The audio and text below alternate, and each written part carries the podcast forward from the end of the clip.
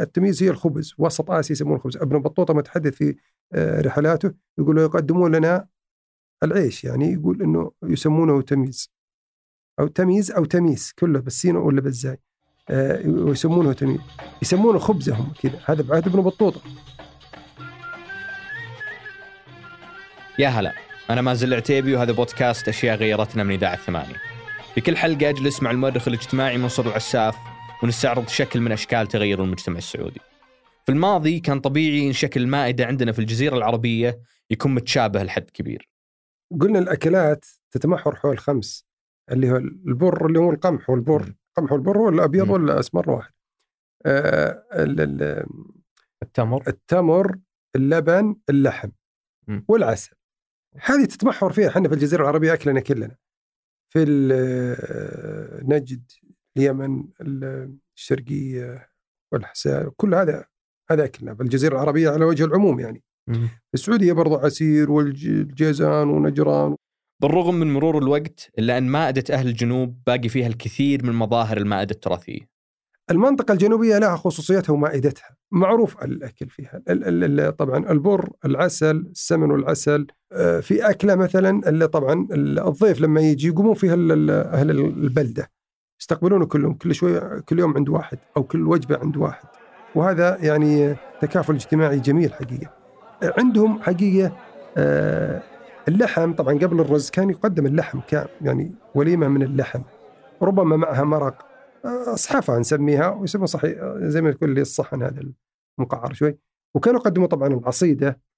وما كانت المائده الجنوبية توقف بس على وجبة الغداء والعشاء؟ بعد المغرب في العادة آه، يسمى لطف. بعض طبعا ديار آه، الجنوب آه، وكذلك كان عندهم مثلا ولا زال وهي حقيقة تراث يفتخر فيه.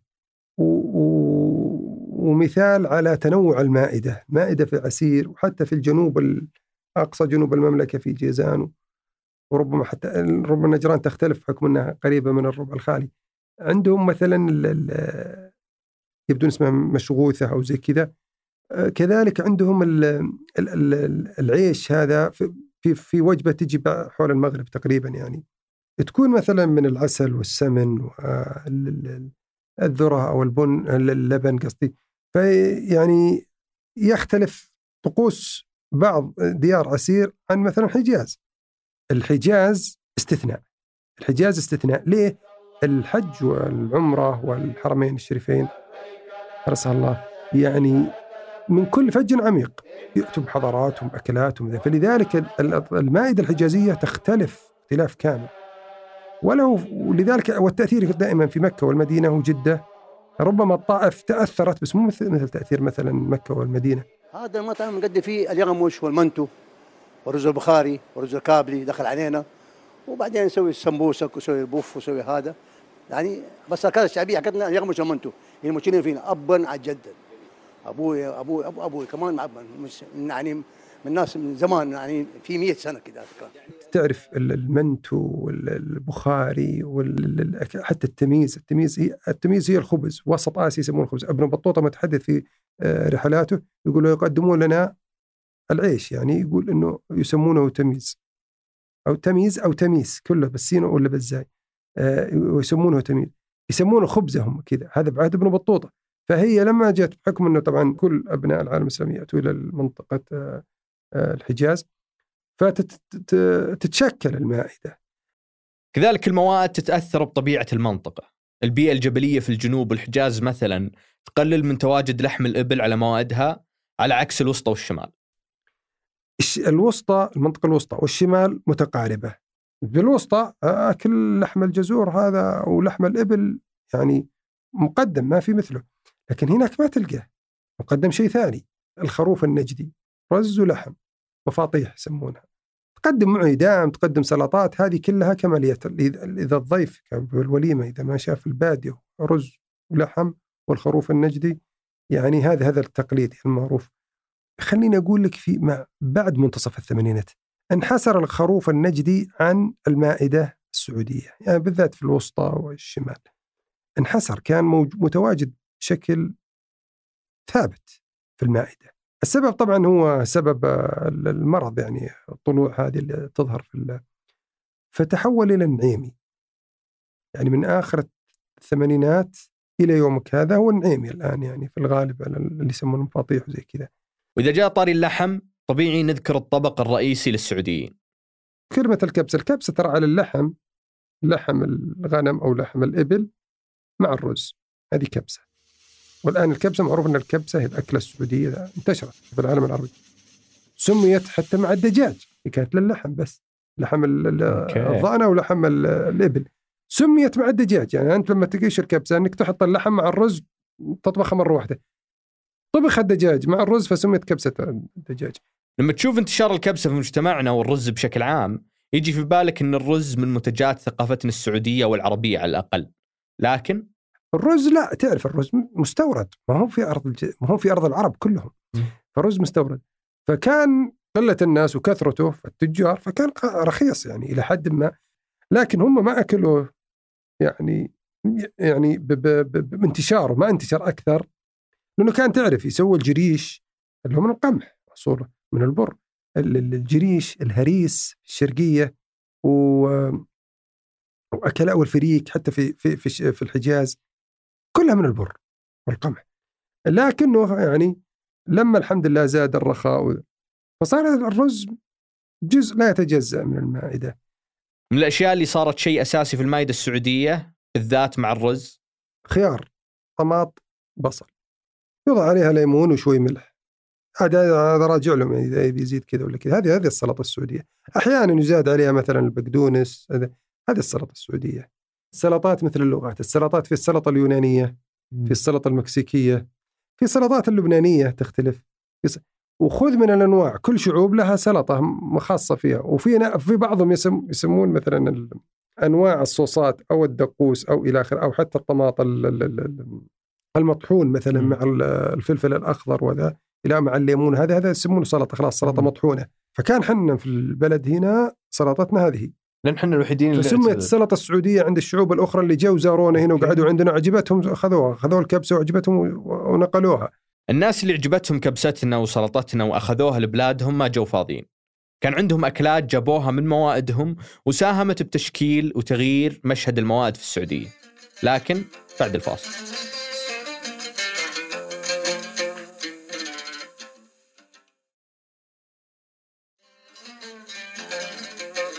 قبل الفاصل كنا نتكلم عن الأشخاص اللي جو عندنا بأطباقهم ووجباتهم وكان لهم أثر في تشكيل المائدة السعودية. الأشقاء العرب اللي كانوا يعملوا هنا مهندسين أو أطباء أو مدرسين في الغالب مدرسين. لأنك لو تشوف الطيارات مع بداية الإجازة الصيفية كم ترحل الخطوط السعودية لما رجعت للخطوط السعودية كانت ترحل جسور جوية لبعض العواصم العربية. معظمهم في المدرسين لأن مع نهاية الدراسة وعوائل كاملة. فالشقاء العرب لما جو هنا صار تشكل هم حقيقة نقلوا أكلاتنا لبلادهم وحنا وهم نقلوا أكلاتهم برضه لنا. فأنت تذكر لما في فترة الستينات والسبعينات وحتى الثمن بداية الثمانينات لما يجي مثلا زميلك من أحد الدول العربية فتلقاه هو جايب معه شطيرته أو سندوتشته شقاء في الشام مثلا لبنة أو زعتر أو لبنة بعسل للإخوان المصريين مثلا الفلافل الفول سندوتش صار في تبادل يعني ثقافي في الموضوع هذا. فصاروا فصارت فيه تجدد في حتى في وجبات الأفطار. الأبناء والبنات قاموا يطلبوا يعني أهاليهم من الأكلات هذه. طبعا ما كان هذا العامل هو العامل الخارجي الوحيد اللي أثر على أكلنا. كذلك المبتعثين الطلاب المبتعثين. لما جو الطلاب المبتعثين أخذوا معهم عائلاتهم بعضهم. ورجعوا العائلات هذو قاموا يطبخوا طبخات جديدة. وتغيرت المائدة السعودية واستحدثت فيها يعني أكلات. زيادة على اللي قلناه كان في أسباب داخلية خلت شكل المائدة السعودية ياخذ منحى آخر. لما الموظفين يعني انتقلت الوزارات للمنطقة مدينه الرياض فانتقلوا الموظفين للرياض. في منهم من الحجاز وفي منهم الجنوب فصار في تشكل في المائدة. في الرياض أنا أقصد هنا صار في تشكل كبير في المائدة. وبعدين لما ظهرت التغذية المدرسية تعاملت تعامل الأبناء وجابوها بيوتهم وش الرافيولي وسلطة مكسيكية و الأكلات هذه ما ما كانت حلة اللحم. فصار فيها تشكل ذكرناه في حلقة التغذية. بعدين سووا مزج بين ال- الأكلات الشعبية والأكلات الإيطالية فصار فيها مزج برضو زادت ثقافة المجتمع فيها. لما ذاقوا الناس الأكلات الإيطالية وعجبتهم صار عندهم رغبة إنهم يتعلمون يسوون أطباق جديدة أكثر وأكثر. وكان في وسيلة تقدر تعرفهم على هالأطباق. آه، في الستينات والسبعينات ظهرت المجلات ووضعت فيها صفحات كاملة لل- للطبخ والطهي وتعليم المرأة ببعض الأكلات. بدأوا يعرفوا أكلات حديثة. في السبعينات بدأت المرأة تقرأ المجلات هذه تسوي البانكيك وتسوي الكب كيك وتسوي أشياء يعني آه، يعني ثقافات أخرى. وطريقة تحضيرها وإعدادها يعني موجودة كاملة بوصف كامل. ساهم كذلك برامج التلفزيون في تغيير النمط ال- في صار في برامج للطبخ. يجي في الصباح في الغالب وكذلك في الإذاعة. سيداتي أنساتي سادتي أسعد الله أوقاتكم. في مطبخ الأسرة نلتقي مرة ثانية. ونبتدي برد على رسالة الأخوات تذكر لما تحدثنا في تاريخ الإذاعة عن برامج الإذاعة. كان فيها البيت السعيد من أشهر ال- ال- ال- البرامج الإذاعية. كان يجي في الصباح طبعا هو مستهدف ربة المنزل وكان في جزء منه للطبخ تربية الأبناء وإلى آخره وكان في بالطبخ. ويعلمون النساء يعني طرق جديدة للطبخ وأجهزة جديدة تختصر لهم الزمن. فكان تثقيفي بشكل كبير. في معظم في الفترة ذيك معظم النساء تلك الفترة السبعينات كان أميات يعني ما التحق بدراسة يمكن شيء بسيط. فأعطاهم قفزة. البنات ال- طبعا الجيل اللي بعد البنات ال- اللي وقتها كانت شابات آه، اهتم طبعا ببرامج التلفزيون اهتم بالطبخ ذا واهتم كذلك في المجلات. فكانت فترة السبعينات البنات كثير ما يقرأ الجرايد علشان صفحاتها بالذات دائما تجي الصفحات الأخيرة. الطبخ والشكل وزي كذا. فظهرت طبخات جديدة على المجتمع السعودي تظهر في المائدة ما تعرفها. وأغلبها كان في الحلا. يعني الأم ربما تجهل بعض لكن بنتها لا. يا بابا نبغى هذا يبغى هذا. وقارية كل شيء. البنت نفسها هي اللي زادت من ثقافة المائدة السعودية وغيرت. الشابة غيرت من ثقافة ال- المائدة يعني. استعمال الإعلام في الترويج للأكلات ووصفات الطبخ ما كان أسلوب جديد. هو شيء موجود حتى من العصور القديمة. فكان الشعراء ابن الرومي وكشاجم والصنوبر يتبادلون القصائد وكتبتها يعني هي مطولة في تويتر يتبادلون القصائد فيما بينهم كيف تعد هريسة كيف تعد الهريسة اللي هي البسبوسة وكيف تعد تعد الكنافة وكيف تعد المشبك والزلابية و و وإلى آخره. إلى مسألة الكليجة كليجة من السومريين إلى وصلت وال- والمعمول.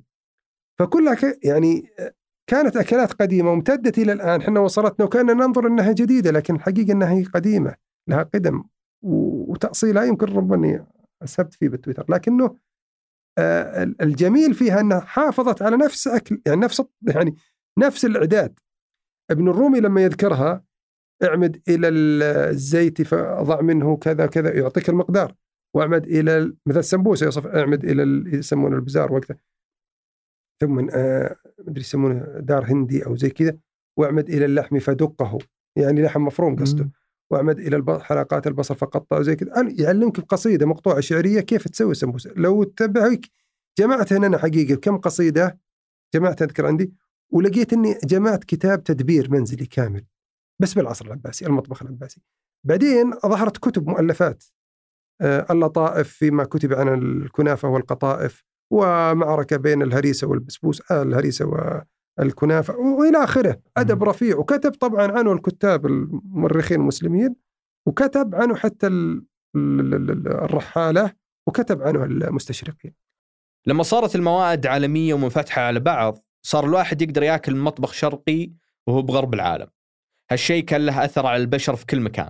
وخلى بينهم تجانس عجيب. هالتجانس طالنا حتى حنا في موائدنا وعاداتنا وأكلنا وشربنا. نختم بها ونذكركم بنهاية الحلقة فيها تشويقة من حلقة الأسبوع الجاي. الحلقة الأخيرة لهالموسم. اشوفكم على خير في برضو تغير صار إن البوادي والحواضر صاروا مشتركين في كل شيء. الحواضر أقصد اللي هي ال- شوف لما تجي على نجد والوسطى والشمال تقدر تقول لهم حتى لو كانوا في مدنهم بوادي. حتى لو كانوا في مدن. لكن لأن أكلاتهم متقاربة طباعهم متقاربة لكن لما تجي من الحواضر اللي هي مثلا خلينا بقول لك السواحل صار أكلات السواحل يعني لما لما تحقق ال ال يعني ال المدنية وسكن الناس المدن صاروا أهل البوادي وأهل الحواضر أو السواحل ما يستنكفون أكل بعض. يعني ما يستغربون أو أو يستعيبون أو يقللون من أكل بعض. مثلا اول في القديم لما تتقدم مثلا لحم الإبل أحد السواحل ما يتقبله ولما تقدم السمك احد من ما يتقبله. الآن لا أنا أقصد الأبناء الآن وذا يأكلوا هذا ويأكلوا هذا. وتعرف التجانس والتواصل وذا الحمد لله.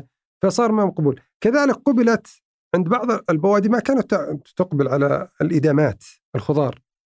كان سواء الرز أو الجريش أو القمح أو الفريك إلى آخره مع اللحم. لكن خضار ما يعني ما ما ياكلوا الكوسة والباذنجان وما تاكل عند أول عند البوادي هذه الحلقة من بحث وإعداد الرائع منصور العساف، أنتجها أيمن الحمادي، حررها عبد الله المالكي، هندسة صوتيا محمد الحسن، رجعها وأشرف على إنتاجها السلطة ثمود بن محفوظ.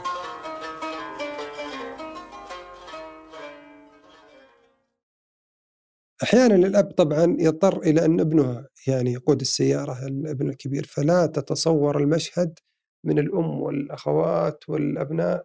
الأبناء الصغار يعني فرحانين أخونا بيسوق. ولكن البنات والأم على ما قالوا القلب على كف عفريت. فكلهم يترقبون والأخ عاد هنا عنترياته تبدأ. بسوق الخط. هو لا ساق هذا هذه تعطيه شهادة البكالوريوس للمدينة. خلاص هي كافية. الحين لو بيقول يروح لأي مكان هذه شهادة بكالوريوس له.